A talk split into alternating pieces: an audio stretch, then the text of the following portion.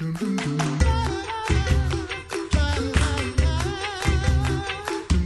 back to the Coffee Hour. I'm Andy Bates. I'm Sarah Gulseth. Now, I, I see you get excited about hymns when we talk about hymns It's and true. get all like hymn nerd Hymn geekery, nerdery. geeked out about that. Uh, but now we get to talk about science, and we're I think we're getting nearly as equally It's uh, geeked out and excited about that because the the Gateway Creation Conference is happening here in St. Louis, uh, coming up April third and fourth. Joining us by phone this morning, Dr. Danny Faulkner, researcher, author, and speaker for Answers in Genesis, and one of the speakers at the Gateway Creation Conference. Dr. Faulkner, thanks so much for being our guest today on the Coffee Oh, Hour. I'm very glad to be here. I this is I a science. privilege for us. We get to talk with an astronomer this morning. I'm so excited. pretty cool. Uh, so, what uh, you're, you're presenting on? Uh, I, I think three different presentations of the Gateway Creation Conference. Is that right? Yes. So, we're talking about um, design and astronomical. What can we learn about design from the astronomical realm? This is a fun question to start It your morning, is a isn't fun it? question. Yeah, well, you know, if, if, if the world has been created, and I believe it, it has been, then we would expect certain design features uh, put in there by our creator. So I'll be sharing in my talk uh, some some design that I see in certain things. The moon, for instance, has some very interesting properties. Uh, its size, its distance uh, really works out well, so we get these spectacular and very rare total solar eclipses. And it's a, I've seen two of them. It's the most stunning thing I have ever experienced in my life. It's incredible. It's off the charts. Plus, there's some neat science we can do during these times and no other time. Um, also, the, the, the size and the, uh, the unique orbit of the moon around the Earth. It has an orbit that no other uh, natural satellite of the solar system has. We have you know, a couple hundred little moons, if you will, orbiting other planets. None of them have the kind of orbit that the that our moon has, and they come together to stabilize the Earth's rotation axis. So, you know, this is some of the stuff we'll be talking about with uh, the design of the moon. It uh, it's pretty incredible stuff, I think. So we get to talk about, or you get to talk about, we get to listen about the moon and the stars, um, and also uh, time, uh, light, light travel and time. This one, I my brain I know. couldn't grasp it, so I just had to sum it. up. What will you be talking about in that session? Well, uh, I'll be answering this age-old problem, one that I've you know puzzled over for decades, for, and we still talk about quite a bit. Uh, we we believe the from biblical s- s- information that the world is only thousands of years old, not billions of years old. Yet we see very distant objects. We see for instance, on a, on an autumn night, clear sky, I can I can make out the Andromeda galaxy with my naked eye, and it's an object that's two two and a half million light years away from us. And that's just with my naked eye. With with telescopes, we can see things much much farther away than that. So, if light does travel at the um, speed of light, as it were, we can measure that about 186,282 miles per second. How can all that light get here in just thousands of years? Wouldn't it require millions of years? And so I attempt to answer that, that, that question. We have several solutions of of um, creation scientists have offered for this light travel time problem, and of course I have my own that I want to tell people about. But uh, I need to kind of build that up and, and share some information uh, getting into it. For instance, Adam had a light travel time problem.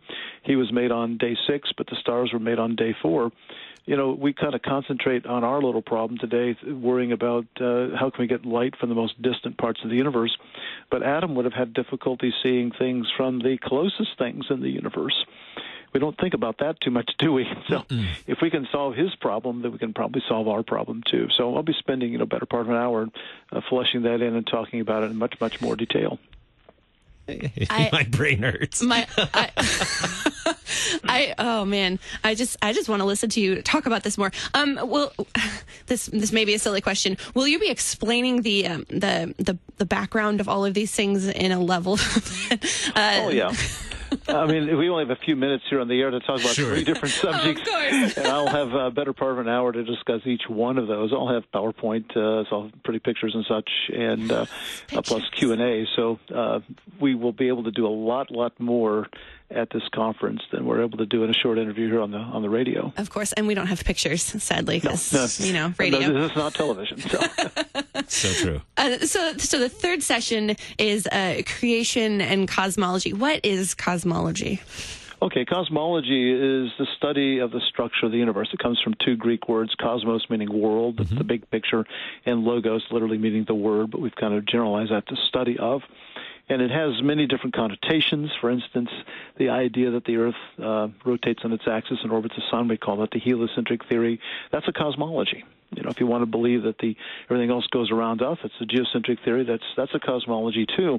But um, today we generally think of cosmology being the huge picture, how the entire universe kind of fits together. I mentioned other galaxies a few moments ago, mm-hmm. and we do see other galaxies, billions of them, in fact, each containing hundreds of billions of stars, and they're arranged out there in space. So people want to know, well, what is that structure? How is it put together? And that's generally how that's that's referred to today. Now, the Bible doesn't tell us a lot about cosmology. It's um, pretty straightforward. It says God made everything in six days. He made the earth early on, and then He made the stars on day four and beyond that, we don't get a lot, a lot of detail. So mm-hmm. it's the job of people like me to try to flesh that in for people. And I'm very bullish on the uh, approach that we can uh, we can really search out and, and consider very many different types of cosmologies.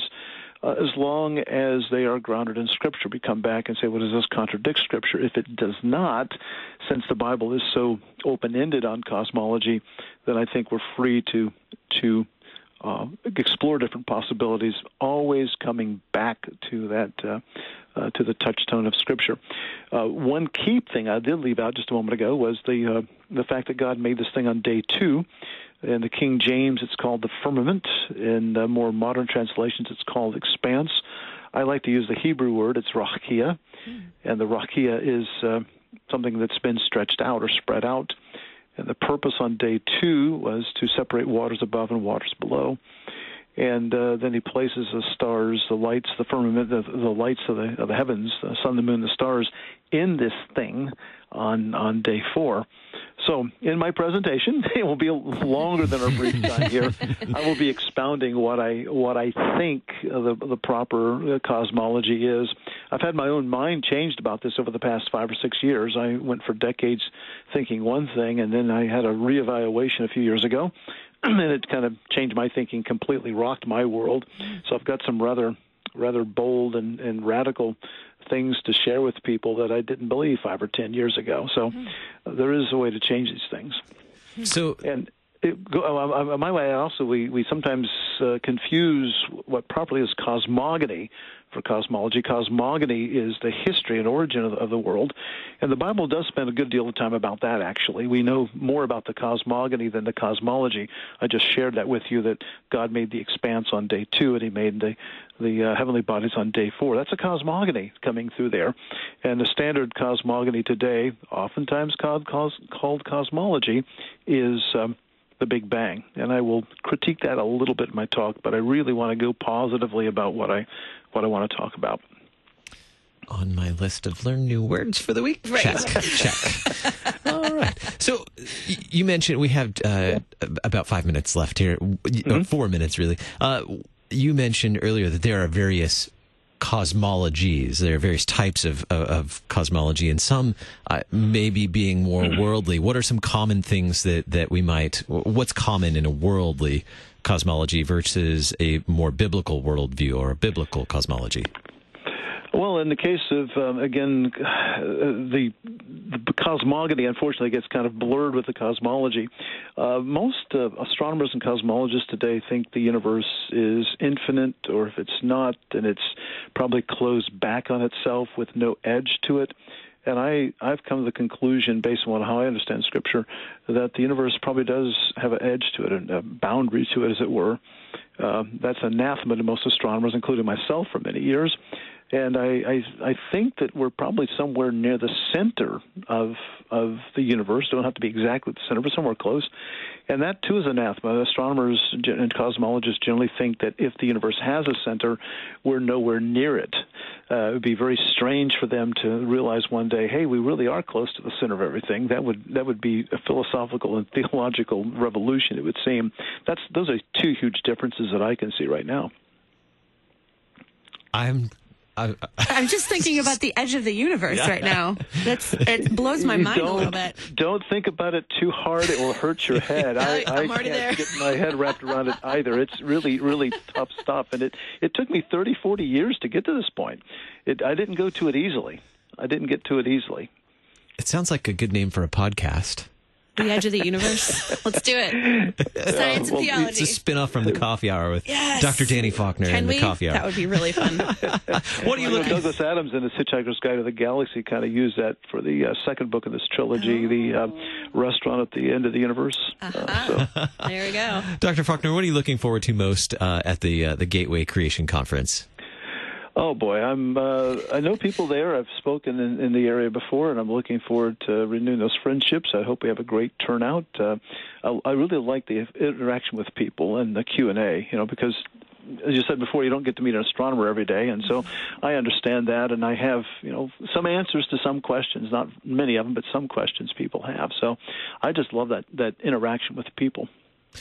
It's coming up, uh, the, the Gateway Creation Conference coming up April 3rd and 4th here in St. Louis. It'll be held at the Rock Church of St. Louis at their Ballwin campus. That's on Manchester Road, Ballwin, Missouri. And admission is $20 for adults, $10 for kids. Uh, kids five and under can attend for free. And you can find information, registration information at CreationConf. That's creationconf dot com. There's information. We'll share the link in our program notes as well. And uh, three presentations, Dr. Faulkner, other presents, uh, presentations as well, uh, happening all in what two days time right here in St. Louis. Uh, and uh, with just a, about a minute left, Dr. Faulkner, can you tell us a little about your work at Answers in Genesis? Sure, I've been here seven years. Um, I do work in stellar astronomy. I I write uh, books and articles. I just turned one in today for review inside, um, and um, for our magazine, for our research journal online, and for our, our web articles, and. Um, do some speaking here and on the road, but mostly I'm a researcher, and I do continue to do astronomical research uh, in conventional astronomy on eclipsing binary stars. Got a trip coming up soon for that. And um, also, we have a planetarium here at the uh, Creation Museum we work with, and also an observatory. We have programs there as well. So I stay busy. Now I have more questions. It's not every day we have a guest that says I'm doing astronomical research. So thank you so binary much, Dr. stars. Faulkner, for being our guest on the Coffee Hour. A delight to talk with you again. CreationConf.com is where you can find more information about the Creation Conference, the Gateway Creation Conference coming up April 3rd and 4th. Thank you so much, Dr. Faulkner, for being our guest on the Coffee Hour today. You're very welcome. Coming up tomorrow, we get to uh, check in with the uh, Crosswise Institute. We're going to learn more about the Crosswise Institute taking place at Concordia University, Irvine this summer. Uh, it's Another thing I want to go to. yeah, it's another one of those things that really challenges your brain, but um, you're not you're not eligible I because it's for high school students. So, high school students, listen up. That's right. We talked with Dr. Joel Oesch about that, and also, are you are you setting goals? Uh, get a chance to talk with uh, with Dr. Bernard Bull about that as well. Thanks for listening to the Coffee Hour. I'm Andy Bates. I'm Sarah Gulseth. The Coffee Hour with Andy and Sarah is a production of KFUO. To support the Coffee Hour and KFUO Radio, visit KFUO.org. You can also text KFUO to 41444 or send an email to gifts at KFUO.org. And you can call us at 800 844 0524. KFUO. Christ for you, anytime, anywhere.